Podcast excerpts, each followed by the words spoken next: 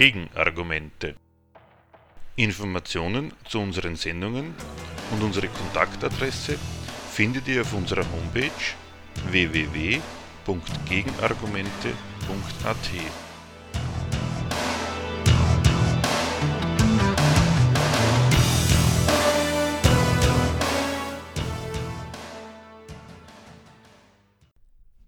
Das Thema der heutigen Sendung.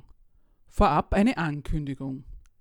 Das für heute geplante Thema, der zweite Teil unserer Sendung, die Karriere des bedingungslosen Grundeinkommens, von einer Forderung von Philanthropen zu einem auch von Politik und Wirtschaft ernsthaft in Erwägung gezogenen Vorhaben, ist Thema unserer nächsten Sendung im März.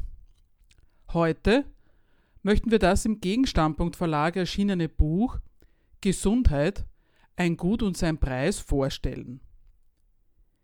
Im Klappentext des Buches heißt es Die vorliegende Schrift erklärt, warum man so viel für seine Gesundheit tun muss, nämlich wodurch sie dauernd gefährdet und geschädigt wird. Bestimmt den Fehler, den sich die medizinische Wissenschaft in der theoretischen Behandlung der gar nicht unbekannten gesellschaftlichen Krankheitsursachen leistet – Sie benennt die affirmative Stellung zum System der Konkurrenz, die diesem Fehler zugrunde liegt, und zeigt die Konsequenz, mit der dieser Fehler in eine moralische Begutachtung der populärsten Krankheiten und ihrer Ursachen einmündet. Sie befasst sich außerdem speziell mit der Logik der wissenschaftlichen Pathologie des Seelenlebens sowie mit dem paradoxen Erklärungsmuster der Alternativ- oder Komplementärmedizin. Die vorliegende Schrift befasst sich weiters mit der medizinischen Praxis und dem vertragten Verhältnis zwischen privatem Bedürfnis nach medizinischer Hilfe und allgemeinem Interesse an funktionstüchtigen Bürgern, also mit dem herrschenden Zweck, dem das von Staatswegen institutionalisierte Gesundheitswesen dient. Wir bringen dazu im Folgenden einen Mitschnitt des Vortrags von Rolf Röhrig, anlässlich der Vorstellung des von ihm und Sabine Predel geschriebenen Buches Anfang Dezember 2016 in Wien. Er stellt in diesem Vortrag die folgenden zwei Kapitel aus dem Buch vor. Erstens die gesellschaftlichen Krankheitsursachen im Kapitalismus und zweitens der Arzt und seine Heilkunst. Nähere Informationen dazu gibt es auf der Homepage www.gegenstandpunkt.com und www www.gegenargumente.at. Gesundheit ein Gut und sein Preis. Um Enttäuschungen vorzubeugen, Vorbemerkung. Kritik am Gesundheitswesen gibt es allenthalben. Und mit einer Kritik an diesem staatlich organisierten Wesen macht man sich auch leicht Freunde. Wenn man zum Beispiel darauf hinweist, dass die Krankenkassenbeiträge dauernd steigen, Leistungen sinken, sowas passiert durchaus, dann fliegen einem die Herzen der Beitragszahler zu. Wenn man darüber schimpft, dass Ärzte Geldschneider sind, Kurpfuscher vielleicht auch noch, dann kriegt man Beifall. Und der Gipfel dieser Kritik kommt aus dem, was man vielleicht Restlinke nennen kann. Gesundheit darf keine Ware sein. Was diese Kritiken eint, das ist der Vorwurf, dass mangelhafte, vorenthaltene Leistung das Kritikable ist an diesem Gesundheitswesen, das es in unserer Gesellschaft gibt. Diese Kritik ist unsere Sache und die dieser Broschüre, von der ich rede, nicht. Wir haben nicht die fehlende Leistung des Gesundheitswesens kritisiert, sondern die Leistung, die es wirklich bringt und den Zweck, für den dieses Gesundheitswesen solche Leistungen vollführt. Uns ist nämlich aufgefallen, dass es mit der Gesundheit in dieser Gesellschaft eine eigentümliche Bewandtnis hat. Ich rede nicht von der jedem äh, jedermann vertrauten Banalität im Privatleben. Wer krank ist, will natürlich schleunigst wieder gesund werden, weil er seine Gesundheit für alles braucht, die privaten Vergnügungen, wie für seine äh, sonstigen Interessen und Notwendigkeiten. Darüber ist nicht zu reden heute Abend. Aber mit dieser Gesundheit wird in dieser Gesellschaft anders verfahren, über sie wird anders gesprochen, damit geht man anders um. Eine erste Auffälligkeit, die entdeckt man, wenn man in einen Bahnhof geht, so wie mir das heute zweimal widerfahren ist. Da ist man nämlich umzingelt von Gesundheitstipps. Man findet große Bücherwände, wo man mit Veröffentlichungen vertraut gemacht wird.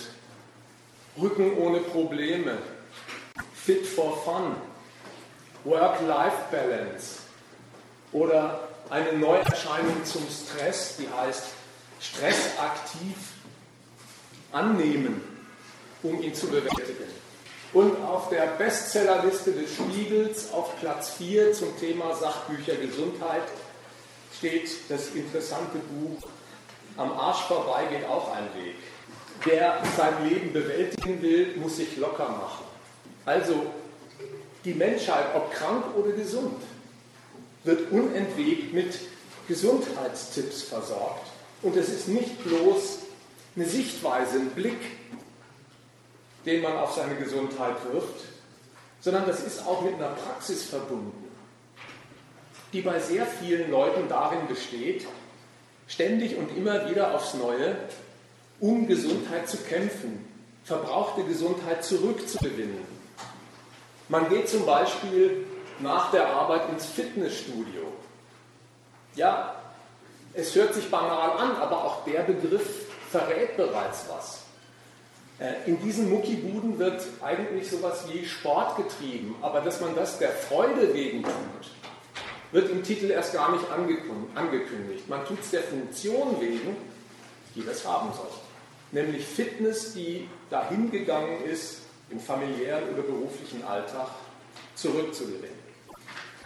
Die Leute sind um ihre gesunde Ernährung unentwegt besorgt, durchstreifen die Regale der Bioläden oder Supermärkte und forschen nach Speisen, auf denen du darfst oder Leid steht. Die stapeln in ihren Kühlschränken Nahrungsergänzungspillen, sodass langsam der Unterschied zwischen Ernährung und Medizin verschwimmt. Und es gibt Sprachdenkmäler, eigentümliche Ausdrucksweisen, die auf ihre Weise Zeugnis davon ablegen, was mit der Gesundheit hierzulande los ist. Die Menschen wünschen sich unentwegt Gesundheit, nicht bloß, wenn einer niest. Die machen das zu Geburtstagen, zu Feiertagen. Leute, die eine Niederlage einstecken mussten, privat oder familiär, die kann man damit trösten oder sie trösten sich damit, dass sie sagen, Hauptsache gesund. Und das ist merkwürdig, weil Gesundheit nüchtern betrachtet ja eigentlich nur das ist. Es ist die körperliche Voraussetzung dafür, alle möglichen Interessen und Zwecke zu verfolgen. Es ist eine Bedingung für alle Zwecke, die man sich so setzt, aber doch nicht selber der Zweck und schon gar nicht der höchste. Hauptsache gesund. So wird aber geredet, so wird verfahren, und zwar nicht von ein paar Hypochondern, die da so einen Tick ausleben, sondern das ist ein flächendeckender Volkssport, unentwegt sich um Gesundheit zu sorgen, verschlissene Gesundheit zurückzugewinnen, um fit zu bleiben. Und das wirft ein erstes Licht auf die gesellschaftlichen Verhältnisse, in denen sich die Menschen ganz offenkundig bewegen müssen. Die Gesundheit wird deswegen so dringend gebraucht, weil sie laufend verbraucht wird. Und der Verbrauch dieser Gesundheit, der findet in unseren Tagen und in unseren Breiten nicht mehr statt durch ein paar Einzeller, durch Bakterien oder Viren, die früher die großen Volksseuchen ausgelöst, äh, ausgelöst haben.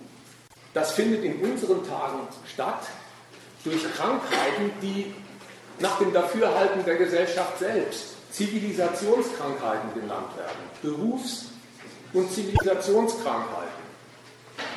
Und wenn man in ein medizinisches Fachbuch reinschaut, dann bekommt man das vorgeführt als Überblick über in dieser Gesellschaft grassierende Krankheitsbilder. Es sind ungefähr fünf Stück, Magen-Darm-Erkrankungen, Herz-Kreislauf-Erkrankungen, Krebs und einige andere. Fünf Krankheiten, von denen der Staat durch sein Medizingewerbe auszählen lässt, dass 86 Prozent aller frühzeitigen Todesfälle, 77 Prozent der gesamten Krankenlast der Gesellschaft auf diese fünf Zivilisationskrankheiten zurückgehen.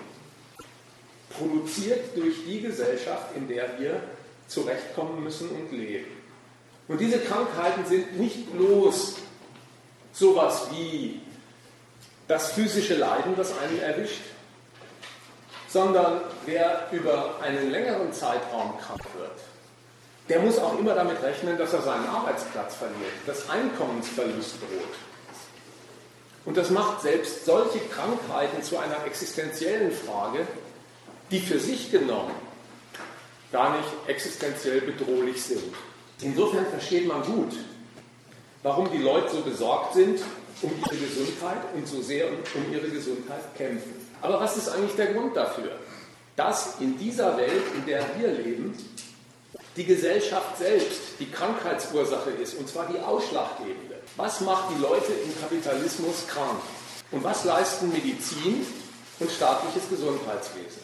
Das sind die drei Punkte, die ich im Folgenden ein bisschen erläutern möchte. Zunächst also zum ersten Punkt, die gesellschaftlichen Krankheitsursachen im Kapitalismus.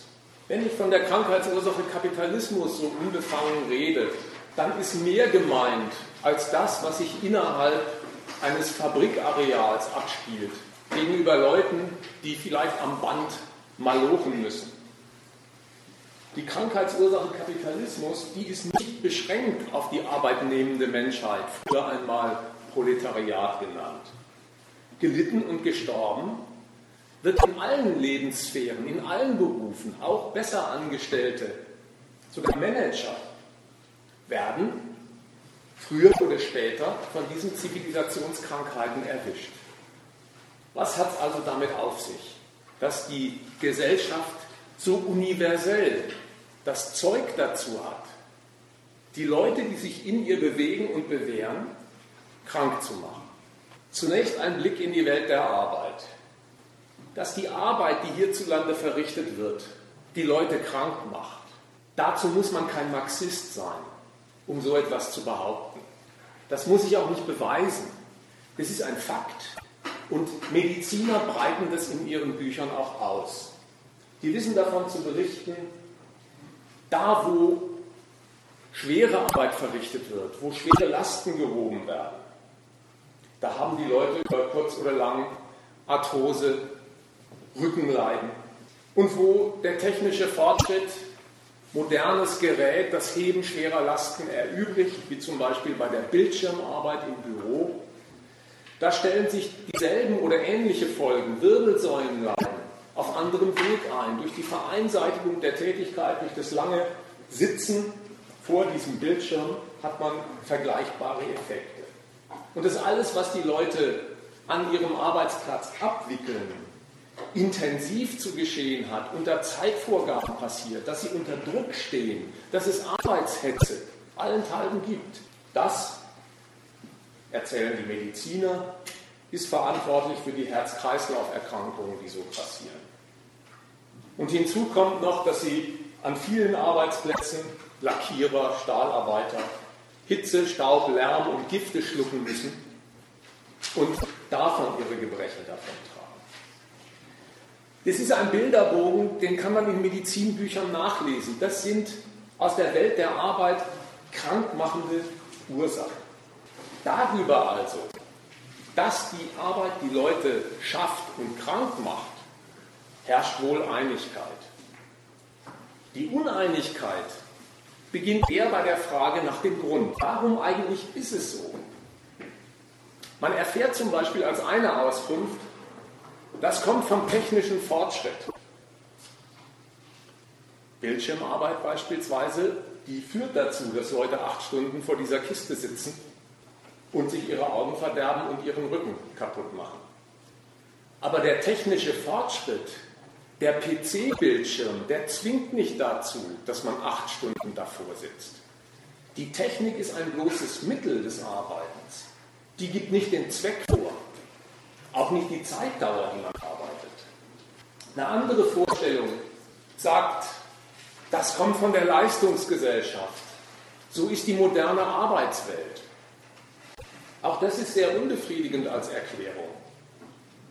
Wenn es ums Arbeiten überhaupt ginge, wenn es ums Leisten ginge für die Wohlfahrt derer, die da Leistung erbringen, ja, dann wäre es ja wirklich total paradox, wenn bei diesem Vorgang ausgerechnet die physischen Grundlagen derer kaputt gemacht würden, die vom Ergebnis ihrer Arbeit gut leben können sollen. Von Arbeit überhaupt wird man nicht krank, wenn diese Arbeit eine ist, die auf die Wohlfahrt derer zielt, die da tätig werden. Bei Lohnarbeit, die in unserer Gesellschaft gilt, verhält sich die Sache anders. Lohnarbeit macht einen Angriff auf die Gesundheit wirklich nötig. Die erste elementare Bestimmung, die jeder kennt, ist klar. Jeder Betrieb stellt Leute ein, damit er das Betriebsvermögen, das er vorschießt, mit möglichst viel Überschuss zurückgewinnt. Der will viel Arbeit für möglichst wenig Lohn locker machen, damit der Gewinn stimmt.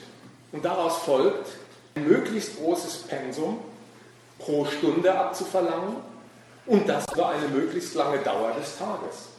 Dass in der kapitalistischen Arbeitswelt, wo Lohnarbeit verrichtet wird, rationalisiert wird, ändert an dem Umstand gar nichts. Rationalisierung ist, da steckt ja das Wort Ratio drin, ja, Vernunft. Rationalisierung ist entgegen diesem Wortsinn überhaupt keine Einrichtung, die das Arbeitsleben auf irgendeine Weise vernünftiger, erträglicher, leichter machen würde für die, die arbeiten. Da wird in neue Maschinen und Techniken investiert, damit der Unternehmer pro Stunde, pro Stunde möglichst mehr Stücke ziehen kann, die er gewinnbringend verkauft, die Stückkostensenkung. Das ist das wirkliche Ziel, sodass das Paradox daraus folgt. Was Arbeit erleichtern könnte, Handgriffe gehen flotter, schneller von der Hand, das macht Lohnarbeit schwerer. Denn was jetzt flotter von der Hand geht, das muss deswegen auch öfter verrichtet werden. Und nicht nur öfter, gerade in Betrieben, die rationalisiert haben, oft auch länger. Denn die Betriebe stehen auf dem Standpunkt, das Vermögen, das sie da vorgeschossen haben, das in einer Maschinerie feststeckt, die über mehrere Produktionsperioden fortdauert, das soll möglichst schnell zurückfließen sodass sie Schichtarbeit einführen, Überstunden ansetzen, um möglichst schnell die Anlagen zu amortisieren.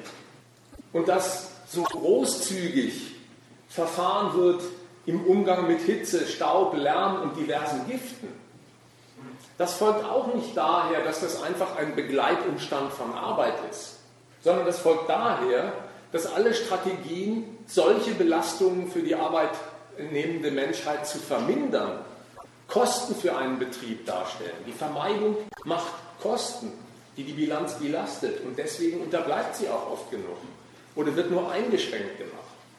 Nichts von dem, was ich da andeute, nichts von dem läuft in dieser Gesellschaft unter dem Begriff, das ist verbotene Körperverletzung. So kann man doch mit Leuten nicht umgehen, die da arbeiten. Sowas wird durch Gewerkschaft und Staat betreut es gab mal eine Zeit, da war das Stichwort Humanisierung in aller Munde, Humanisierung der Arbeitswelt. Und die Ergonomie, immer noch ein Zweig der Arbeitswissenschaft, die hatte da ihre Hochzeit. Ja, was haben sie gemacht? Sie haben Hightech-Stühle erfunden für die Bü Büroarbeit. Sie haben besondere äh, Werkzeuge erfunden. Ja, warum? Nicht um das Pensum, das der Mensch nicht aushält, zu vermindern und das Pensum den Menschen anzupassen, sondern um die Menschen dem nicht aushaltbaren Arbeitspensum anzupassen. Eben durch Hilfsmittel, die es erlauben, eine Dauerbelastung, die auf sich gestellt nicht aushaltbar ist, dennoch aushaltbar zu machen. Es gibt Tarifverträge. Da stehen Positionen drin wie Nacht, Staub, Lärmzulage. Auch interessant. Da wird Gesundheitsverbrauch von Arbeitern wie ein Tauschgeschäft gehandelt. da kann man mit einer Lernzulage für ein paar Cent den Leuten ein Stück Gehör abkaufen. Das ist, was das Büchlein, von dem ich heute Abend berichte, die Krankheitsursache Lohnarbeit nennt. Jeder weiß, die Beschädigung der Gesundheit, die endet nicht am Fabriktor. Was das Kapital mit seiner Rentabilitätsrechnung anstellt, das hat Folgen weit über das Fabriktor hinaus. Es ist in dieser Gesellschaft üblich, wo so produziert wird, die Umwelt als kostenlose Mülldeponie zu benutzen. Da geben die Kernkraftwerke ihr Cäsium an die Umwelt ab, die Braunkohlekraftwerke ihren Feinstaub, die Agrarindustrie ihr Nitrat, mit dem sie das Wasser verseucht. Und damit die Hektarerträge stimmen, werden Glyphosat und Roundup und solche äh, Unkrautvernichter auf die Felder gestreut, um die Ertragssteigerung hinzubekommen, die der Gewinn braucht, sodass sich all das summiert zu einer Lebensbedingung für jedermann. Im ernsten Sinn für jedermann. Das ist nicht mehr beschränkt auf die arbeitnehmende Menschheit. Das betrifft die Lehrer und Professoren und besseren Angestellten gerade genauso. Was die Leute also durch diese Produktionsweise erleiden, das ist das eine, was ich zu den krankmachenden Ursachen des Kapitalismus rechnen möchte. Aber es gibt eine andere, daraus folgende, auf die ich das Augenmerk ein wenig richten möchte. Was das Kapital den Leuten auflädt, ist wirklich nur das eine, was die Leute mit sich selbst anstellen, um sich zu behaupten, in der Konkurrenz zu bewähren. Das ist das andere. Krankheitsursache Konkurrenz ist im Kapitalismus wirksam, vielleicht sogar heute die am meisten besprochene Krankheitsursache, wenn auf die modernen Krankheitsbilder gezeigt wird wie Burnout oder Depression, das ist nicht mehr ein Ausraster, ein Gebrechen, das sich auf gehobene Manager beschränkt. So hieß das früher mal, Managerkrankheit. Burnout, Depression, das ist heute durch alle Berufsstände und durch alle Hierarchiestufen hindurch verbreitet. Wie kommt es?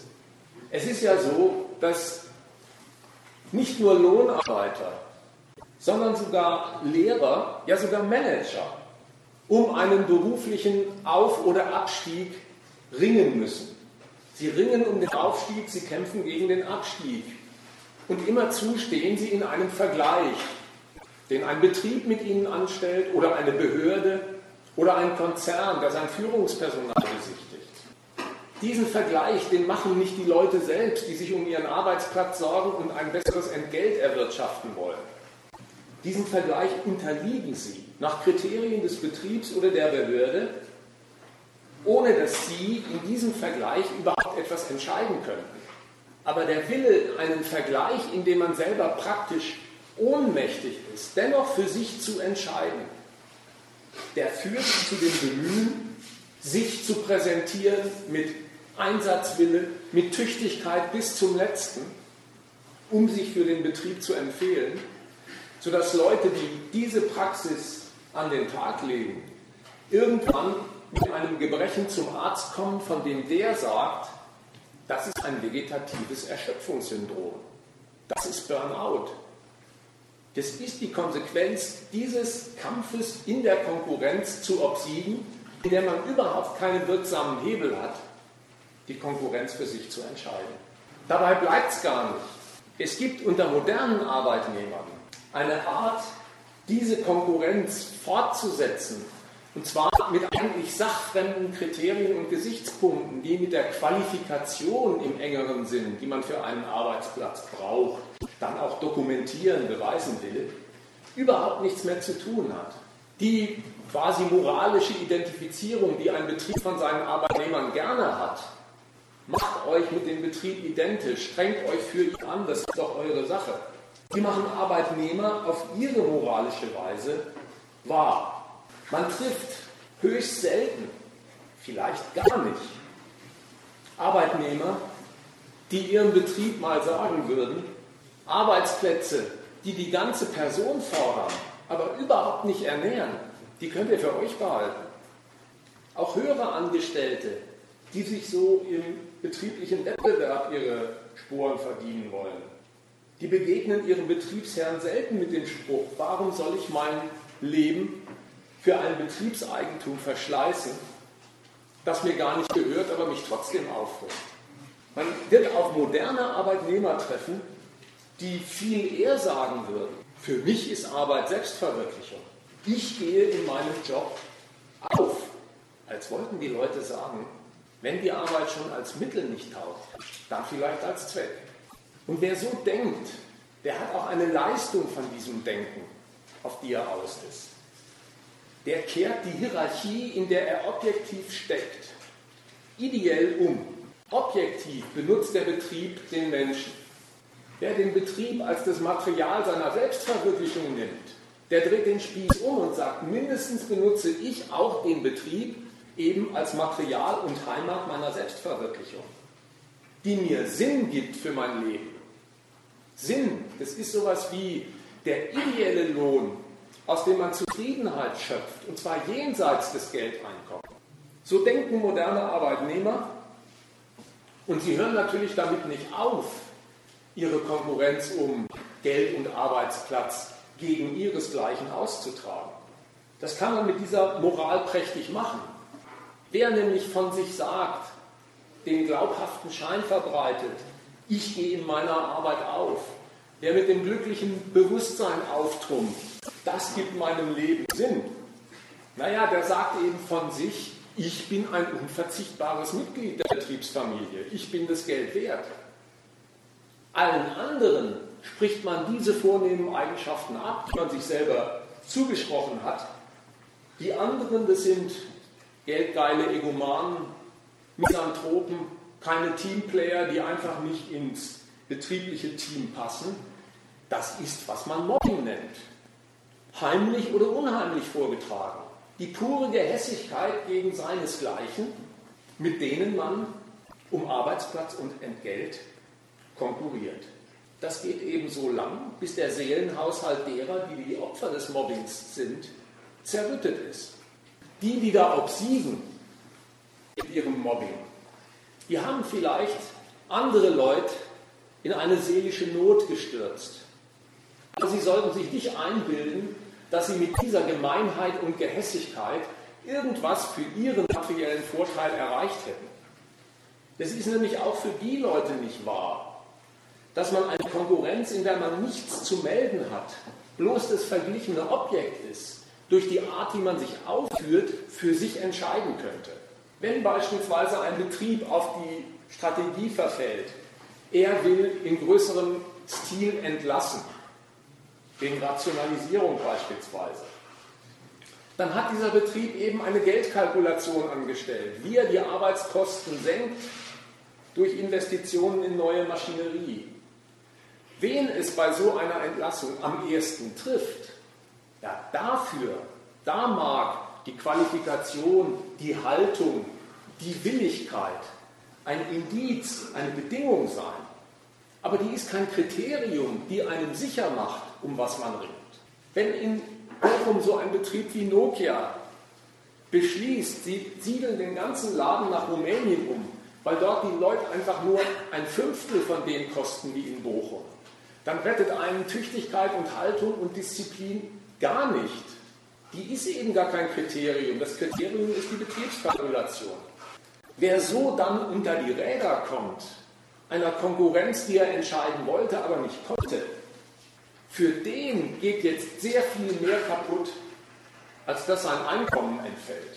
Leute, die ihren Betrieb als Heimat deklariert haben, die daraus ihren Lebenssinn schöpfen wollten, die das als Selbstverwirklichung betrachten, na, die verlieren mit der Entlassung viel mehr als das Geld.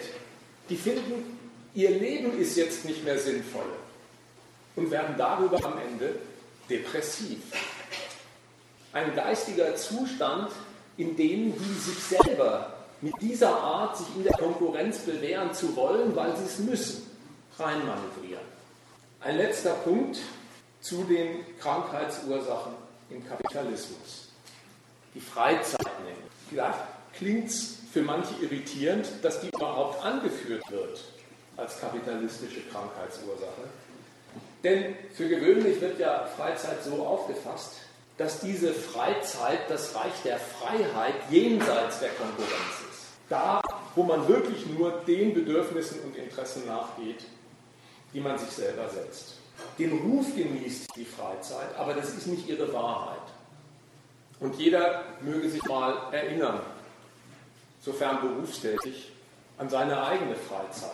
Die ist ganz wesentlich durch den Beruf bestimmt, aus dem man in diese Freizeit übergleitet. Und zwar maßgeblich durch die beiden Faktoren Zeit und Geld. Die Zeit, die nach der Arbeitszeit beginnt, die ist ja zuallererst, bevor Genuss und Freuden losgehen, damit angefüllt, dass man Notwendigkeiten zu ernähren, zu, zu erledigen hat. Also sowas Banales wie die Ernährung organisieren, den Haushalt schmeißen. Und dann ist eine Erholung fällig, von der das Gros der Menschheit zum Protokoll gibt. Sie passt eigentlich nie so recht in dieses Zeitfenster der freien Zeit. Die Leute kennen den Standpunkt. Nehmt es einfach mal nicht als Banalität, sondern man kann aus der Banalität auch mal einen Schluss ziehen. Richtig ausschlafen wollen sie sich am Wochenende. Ja, was geben die zu? Dass der Normalbetrieb in der Woche diese Erholung nicht hergibt. So richtig ausspannen wollen sie mal im Urlaub. Ja, was geben sie damit zu? Dass die Wochenenden, auf die sie ihre Vergnügungen vertagen, dann letztlich doch nicht die Leistung bringen, die sie gern hätten. Daneben ist sehr vieles von dem, was man anstellt, durch den Geldbeutel definiert, den man heimträgt. Immerhin, das entscheidet über Lebensqualität in Sachen Ernährung. Ob man Fastfood und Pizza aus dem Supermarkt isst, ob man in einer Wohnanlage in einem sozialen Brennpunkt hockt, wo nur eins hervorragend ist, nämlich der Feinstaubgehalt des Viertels, in dem man wohnt. Das ist durch das Geld vorgeprägt, definiert. Und wer sich diesem Ärgernis versucht zu entziehen, naja, dem bleibt nur der Weg, durch vermehrte Anstrengung, durch neue Arbeit, vielleicht Schwarzarbeit, das Budget aufzubessern um den Preis, dass seine Zeit noch knapper wird und die nötige Erholung noch weiter vertagt werden muss. So ist es. Aber so wird es von den allermeisten Menschen nicht genommen. Die Menschen, mit denen ich bei diesem Thema zu tun hatte, die neigen eher dazu, die Freizeit als den großen Widerruf meiner bisherigen Argumentation vorzuführen. Nämlich so, dass gesagt wird, Krankheiten, die haben doch mit dem Kapitalismus nichts zu schaffen. Das besorgen sich die Leute in ihrer freien Zeit selbst. Beweis, sie rauchen wie die Schlote und Rauchen macht Krebs. Sie müssen unbedingt auf Skier steigen und das macht Arthrose. Solche Dokumente werden zitiert, um zu sagen, die eigentliche Krankheitsursache, mindestens aber eine vorrangige, das ist die Freizeit und das Freizeitverhalten der Menschen. Dazu zwei Bemerkungen. Wenn das Bedürfnis ein wirklich frei gewähltes wäre, das Rauchen wie das Skifahren, dann läge da der besondere Fall vor, dass ein Mensch für ein eigenes, von ihm frei gewähltes Interesse ein Stück Gesundheit vernutzt. Ja, wenn es ihm das wert ist, bitte. Aber solche privaten Gründe für eine Krankheit, die sich einer durch das Rauchen oder Skifahren zu, zu, zuziehen mag, die machen die von mir zitierten kapitalistischen Ursachen überhaupt nicht hinfällig. Und zum Dritten, das, was in der Regel als das private Sündenregister aufgeblättert wird, wo die Leute in der Freizeit alles verbocken in Sachen Gesundheit. Das verdient überhaupt nicht das Etikett. Da würde es sich um frei gewählte Genüsse handeln, die mit der Unvernunft geschlagen sind, auf die gesundheitlichen Folgen nicht zu schauen. Wenn zum Beispiel mit dem moralischen Zeigefinger auf Leute gedeutet wird, denen man nachsagt, das sind Couch Potatoes, die hocken vor der Glotze und ziehen sich Frustgras und Alkohol rein, dann ist schon in, der, in dem Jargon klar, da redet man gar nicht von wirklich frei gewählten Genüssen. Was ist denn ein, ein Frustfraß? Frust, das kennt jeder. Das ist die Säuernis über erlittene Nachteile und Niederlagen. Wer einen Frustfraß zu sich nimmt, ob das die Chipstüte ist oder der Doppelwopper von McDonald's, der gibt damit zu, dass er eine körperliche Befriedigung deswegen sucht, um eine geistige Niederlage zu kompensieren, ungeschehen zu machen. Da ist gar nicht der Genuss das treibende Motiv, sondern die Bewältigung von Frust und Niederlage. Der Alkohol, den die Leute zusprechen, sie tun es, manche auch übermäßig, der ist von Haus aus eigentlich ein Genussmittel, wenn ich das hier mal so unbefangen sagen darf. Ein Genussmittel mit Wirkungen.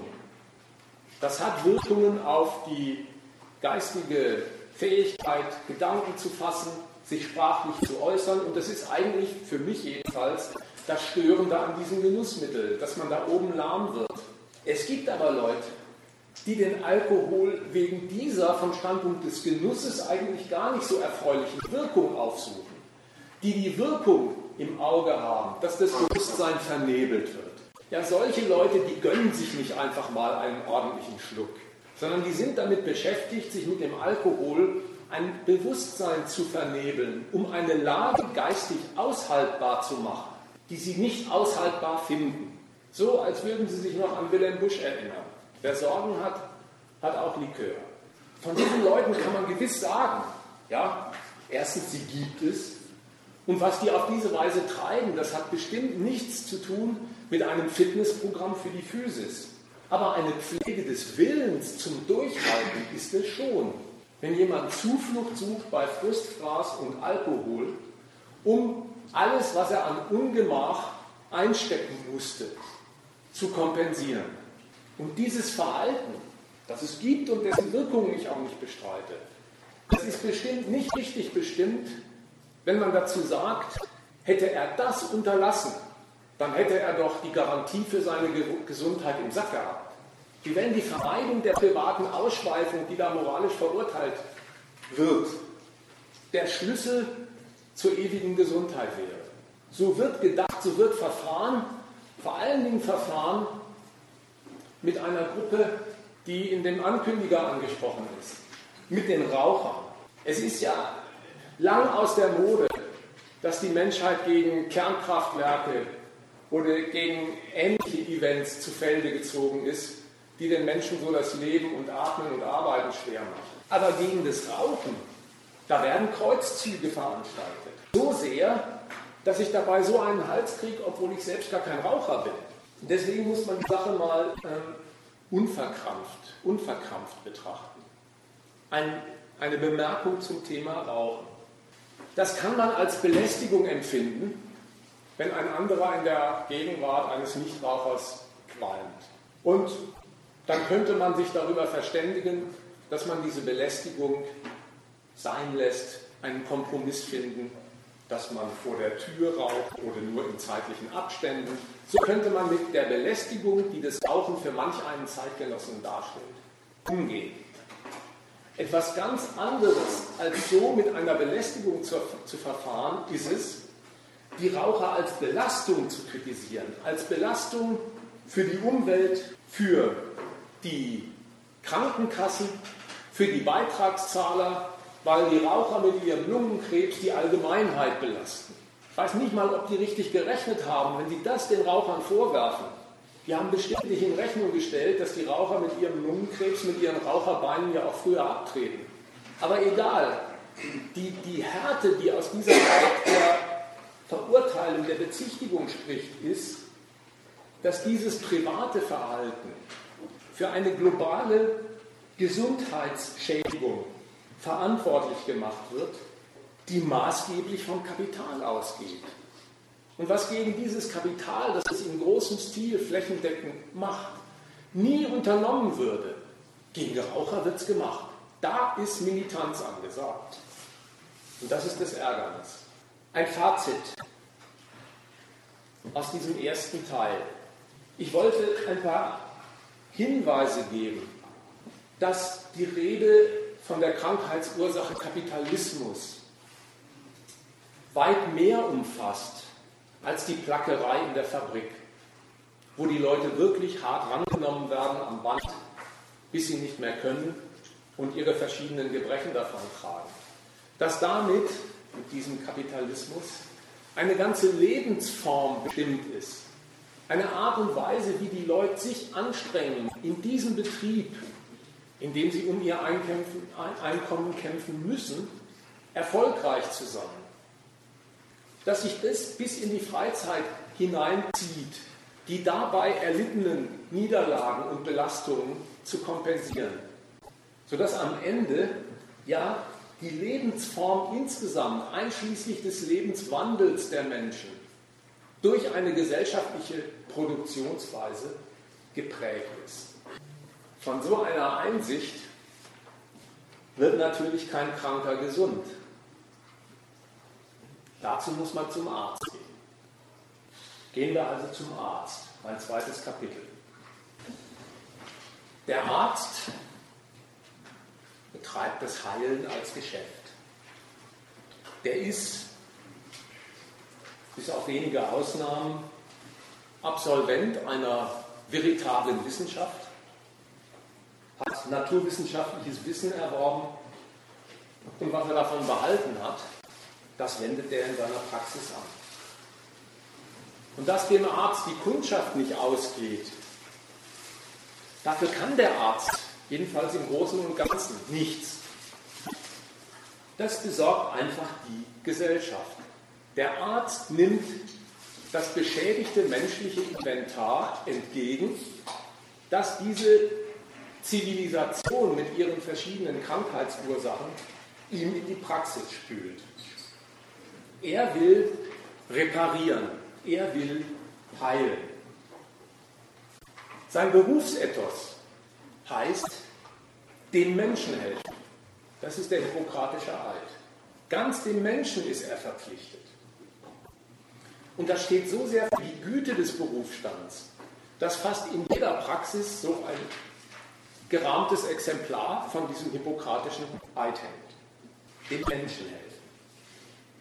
Aber die Güte, die aus diesem Spruch herausschaut, die ist auch mit einer gewissen Härte versehen. Was wird versprochen? Ganz dem Menschen verpflichtet. Ja, das hat seine wahre Seite, nämlich die, dass ein Arzt vom gesellschaftlichen Stand eines Menschen, ob arm oder reich, von einer beruflichen Funktion eines Menschen, Hilfsarbeiter, Rentner oder Unternehmer, absieht. Ihn interessiert nur der Mensch mit seinem physischen Gebrechen, mit seinem beschädigten Organismus. Und auch Hilfsarbeitern wird der Blinddarm nicht mit Messer und Gabel entfernt. Die werden nach den Regeln der medizinischen Kunst verarztet. Ganz dem Menschen verpflichtet, das heißt zum Zweiten, wodurch sich da einer sein Gebrechen zugezogen hat, ob durch eine Berufskrankheit oder durch einen Sportunfall. Das interessiert den Arzt, wenn wir mal von versicherungstechnischen Fragen absehen, nicht. Er wird beides therapieren den Beinbruch, den sich jemand zuzieht, weil er vom ungesicherten Gerüst gefallen ist, oder den Beinbruch, den sich jemand beim Joggen zugezogen hat. Ein Arzt steht einfach auf dem Standpunkt, die gesellschaftlichen krankmachenden Ursachen, von denen heute Abend die Rede war, die fallen da in seine Zuständigkeit, wo sie sich als Defekt am Organismus niedergeschlagen haben. Und in diesem Standpunkt da liegt eine Härte. Die Mediziner gehen felsenfest davon aus, dass sie für die Wirkungen zuständig sind. Und sie gehen genauso felsenfest davon aus, dass sie unzuständig sind für die gesellschaftlichen äußeren Krankheitsursachen, die diese Wirkungen hervorbringen und die sie kennen, die sie selber Zivilisationskrankheiten genannt haben, im Unterschied zu Viren und Bakterien. Ich will sagen, dieser Standpunkt des Heilens, ganz den Menschen verpflichtet, der reißt auseinander, was zusammengehört. Der trennt Ursache und Wirkung. In einer von den durchaus gewussten gesellschaftlichen Ursachen abgetrennten Welt soll den Wirkungen beigesprungen werden, sollen die Wirkungen kuriert werden bei Fortbestehen der Ursachen. Bei Fortbestehen der Ursachen. Es gibt ein merkwürdiges Ideal in der Medizin. Das Ideal der Resistenz. Das ist die Idee, die Wunschvorstellung. Es möge doch gelingen, einen Menschen in einer Welt, in der er umzingelt ist von gesellschaftlichen Krankheitsursachen, dagegen immun zu machen. Das ist nicht bloß eine quasi philosophische Idee der Mediziner, die wird auch verfolgt. Mediziner kennen sehr gut die EU-Liste, in der an die 50.000 krebserregende Stoffe gelistet sind, die zugelassen sind in der Produktion. Glyphosat und ähnliche Stoffe gehören zum Beispiel dazu. Die kennen die Liste der kanzerogenen Stoffe und stellen sich daneben und wollen eine Impfung gegen Krebs erfinden. Das ist ein Standpunkt, den wir in diesem Heft die berufsbedingte Bornierung des Ärztestandes genannt haben. Die berufsbedingte Bornierung, die Folgen hat. Die äußeren krankmachenden Ursachen bleiben in Kraft, wenn an ihren Wirkungen therapiert wird. Und eben diesen äußeren krankmachenden Ursachen werden die therapierten Patienten wieder ausgesetzt. Und die Folge davon ist jedem Arzt, der länger praktiziert, bekannt. In seiner Praxis laufen früher oder später lauter Dauerpatienten auf. Dauerpatienten, die immer und immer wieder kommen mit demselben Leiden, das sich von Besuch zu Besuch oder Jahr zu Jahr steigert. Ein Arzt weiß um diesen Widerspruch, den ich gerade zur Sprache bringe, dass er an Leuten Wirkungen therapiert, deren gesellschaftliche Ursachen erkennt und die in Kraft bleiben. Er weiß um diesen Widerspruch. Und das merkt man daran, dass er ab einem gewissen Zeitpunkt seinen Dauerpatienten nicht mehr nur mit Rezepten und Spritzen kommt, sondern mit Gesprächen. Dann wird man in Gespräche verwickelt, wo der Arzt den Menschen ins Gewissen redet und sagt, Sie müssen mehr für Ihre Gesundheit tun, treten Sie mal kürzer. Ja, das ist so ein Ratschlag, als wäre für die Menschen das Arbeitspensum, der Arbeitsplatz, an dem sie tätig sind, frei wählbar und nicht eine Anforderung, die er erfüllen muss, weil er gar keine Alternativen hat. Es sagt sich leicht, Sie brauchen eine Luftveränderung, wenn der Mensch nicht mehr schnaufen kann. Als wäre nicht der Umzug, den man dafür unternehmen müsste, um aus einem Feinstaubviertel rauszukommen, eine Frage von Arbeitsmarkt und Einkommen. Man merkt an solchen Ratschlägen, die Ärzteschaft hat durchaus die gesellschaftlichen krankmachenden Umstände im Visier, die Ursachen im Visier aber als Gegebenheiten, als Umstände, mit denen man anders umgehen können müsste, aber gar nicht kann, weil sie sowas sind wie Sachzwänge. Und selbst darin kann sich der Arzt mit dem Patienten noch einig werden. Es bleibt bei dem Idealismus, treten Sie kürzer, wohnen Sie besser. Aber dass auf diesem Feld nichts zu bestellen ist, das ist Arzt wie Patient klar sodass der Schwerpunkt aller Tipps, die in der Praxis dann letztendlich verabreicht werden, die Privatsphäre wird. Der Satz, Sie müssen mehr für Ihre Gesundheit tun, der erfährt dann eine andere Betonung und der Patient weiß dann, was die Stunde geschlagen hat. Sie müssen mehr für Ihre Gesundheit tun. Und das ist die Ermahnung, mehr Bewegung, andere Ernährung, Alkohol- und Rauchverbot. So, als wollten Sie sagen, wenn man schon den Dreck von Kraftwerken schlucken muss, dann sollte man wenigstens mit dem Rauchen aufhören und auf gesunde Lebensführung umschalten. Das ist der professionelle Rat, der die Haltung des Publikums, von der ich ausgangs berichtet habe, stärkt, schärft, vielleicht sogar überhaupt erst zur Blüte gebracht hat. Gesunde Lebensführung. Was taugt es eigentlich? Was taugt diese Strategie, der sich jeder mehr oder weniger verschreibt? Zunächst ein ganz banaler, aber durchaus elementarer Hinweis auf den Haken so einer Strategie. Jeder Versuch, durch seine privaten Lebensgewohnheiten, Ernährungsgewohnheiten, krankmachenden Ursachen in der Gesellschaft entgegenzusteuern, lässt ja diese äußeren Ursachen und ihre Wirkungen in Kraft. Denn die sollen gerade besser weggesteckt werden durch die veränderte Lebensführung. Da merkt man, das mit der gesunden Lebensführung, das ist kein Programm, das überhaupt darauf zielt, Belastungen abzustellen. Das zielt darauf, Belastungen auszuhalten, besser auszuhalten als zuvor. Sodass sich zweitens die Frage anschließt, was leistet denn diese gesunde Lebensführung in Bezug auf den angestrebten Effekt im Organismus selber? Das ist in dieser Gesellschaft, wo man von Zivilisationskrankheiten umgeben ist, eine prekäre und fragliche Sache. Der Arzt mag zwar sagen, dass Bewegung und Joggen gut für den Kreislauf ist, aber was die Lunge zum Feinstaubgehalt der Viertel sagt, in denen gejoggt wird, das steht auf einem, auf einem ganz anderen Blatt. Und hinzu kommt ein dritter Punkt. So ein Programm, gesunde Lebensführung, mit diesen Tücken und dieser Zwecksetzung, das ist eines auf jeden Fall und immerhin.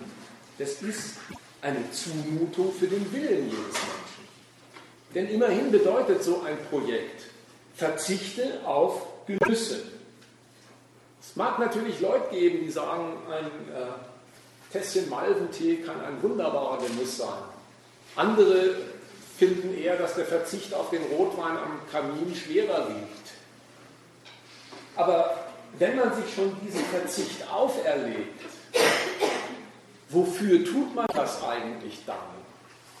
Es ist beim Gros der Menschheit gar nicht so, dass die bemüht ist, ein Stück Gesundheit beieinander zu halten, aufzurüsten, um ein für sie wichtiges persönliches Anliegen, ein großes Interesse durchführen zu können. Wollen die auf den Himalaya steigen und deswegen gesund sein? Wollen die in die Südsee tauchen? Wollen die ein großes wissenschaftliches Werk vollenden und brauchen dazu alle Latten am Zaun? So ist es gar nicht. Der Verzicht auf den Genuss die gesunde Lebensführung ist eine Strategie ganz dafür, fremden Zwecken mit seiner Gesundheit dienstbar bleiben zu können, nicht eigenen.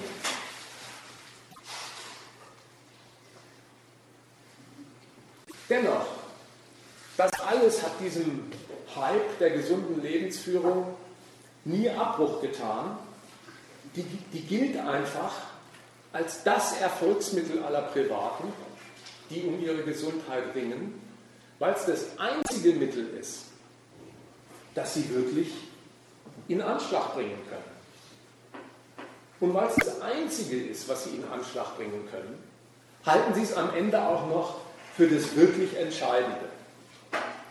Wenn zum Beispiel in der Nachbarschaft ein Jogger, den man täglich beobachtet hat, wie er seine Runden durch den Park zieht, zu früh abdankt, dann raunt sich die Nachbarschaft zu, von dem hätte man das nicht erwartet. Naja, was liegt diesem Gedanken zugrunde? Dass die gesunde Lebensführung des Privaten sowas ist wie der Garant von immer dauernder Gesundheit. Umgekehrt, wenn äh, Starkraucher einfach nicht frühzeitig unter die Grasnarbe wollen, sondern dabei steinalt werden, Helmut Schmidt oder Churchill, dann sagt dasselbe Publikum, irgendwie ist es unverständlich. Das hätte man bei denen nicht erwartet. Und wenn, dann wird es Stoff für Witzchen wie bei Churchill, der immer mit so einer großen Cohiba-Zigarre und einem Glas Whisky in seinem Dunst steht und auf die Frage von Journalisten, wie machen Sie das, Herr Churchill, nur antwortet, no sports. Machen wir mal ein Fazit der bisherigen Kritik am Stand der Mediziner, an der Ärzteschaft. Unsere Kritik besteht nicht darin, der Medizin vorzuwerfen, sie würde zu wenig Leistungen erbringen, vielleicht auch zu teuer sein, obwohl das Geld in dieser Sphäre durchaus noch eine Rolle spielt, von dem ich noch nicht geredet habe. Unsere Kritik ist nicht dieses. Sie leistet zu wenig, sie ist zu teuer, sodass wir eine bessere Medizin fordern werden. Unsere Kritik besteht in etwas ganz anderem. Der verkehrte Standpunkt der Medizin passt haargenau zu der verkehrten Welt, der sie dient. Sie will nämlich das Fortbestehen gesellschaftlicher Krankheitsursachen im Kapitalismus von ihrer Wirkung auf den Organismus trennen, so gut es geht. Und weil das gar nicht so gut geht, ist selbst das Heilen in der, in der Medizin ein bloßes Ideal. Wirklich heilen in dem Sinn tun sie in the long run gar nicht, sondern es geht über in eine Phase, früher oder später, wo es nur noch um das Lindern von irreparablen Krankheiten, um das Hinauszögern des Verlaufs irreparabler Krankheiten geht. Insofern ist der Medizin vorzuwerfen, sie hilft dem menschlichen Inventar des Kapitalismus, sich über Belastungsgrenzen hinwegzusetzen, die man besser respektiert hätte. Und mit ihren modernen Apparaten und Medikamenten schafft sie es sogar, dass multimorbide Krüppel steinalt werden. Es ist die unbestreitbare Leistung der Medizin im Kapitalismus. Und der gilt unsere Kritik.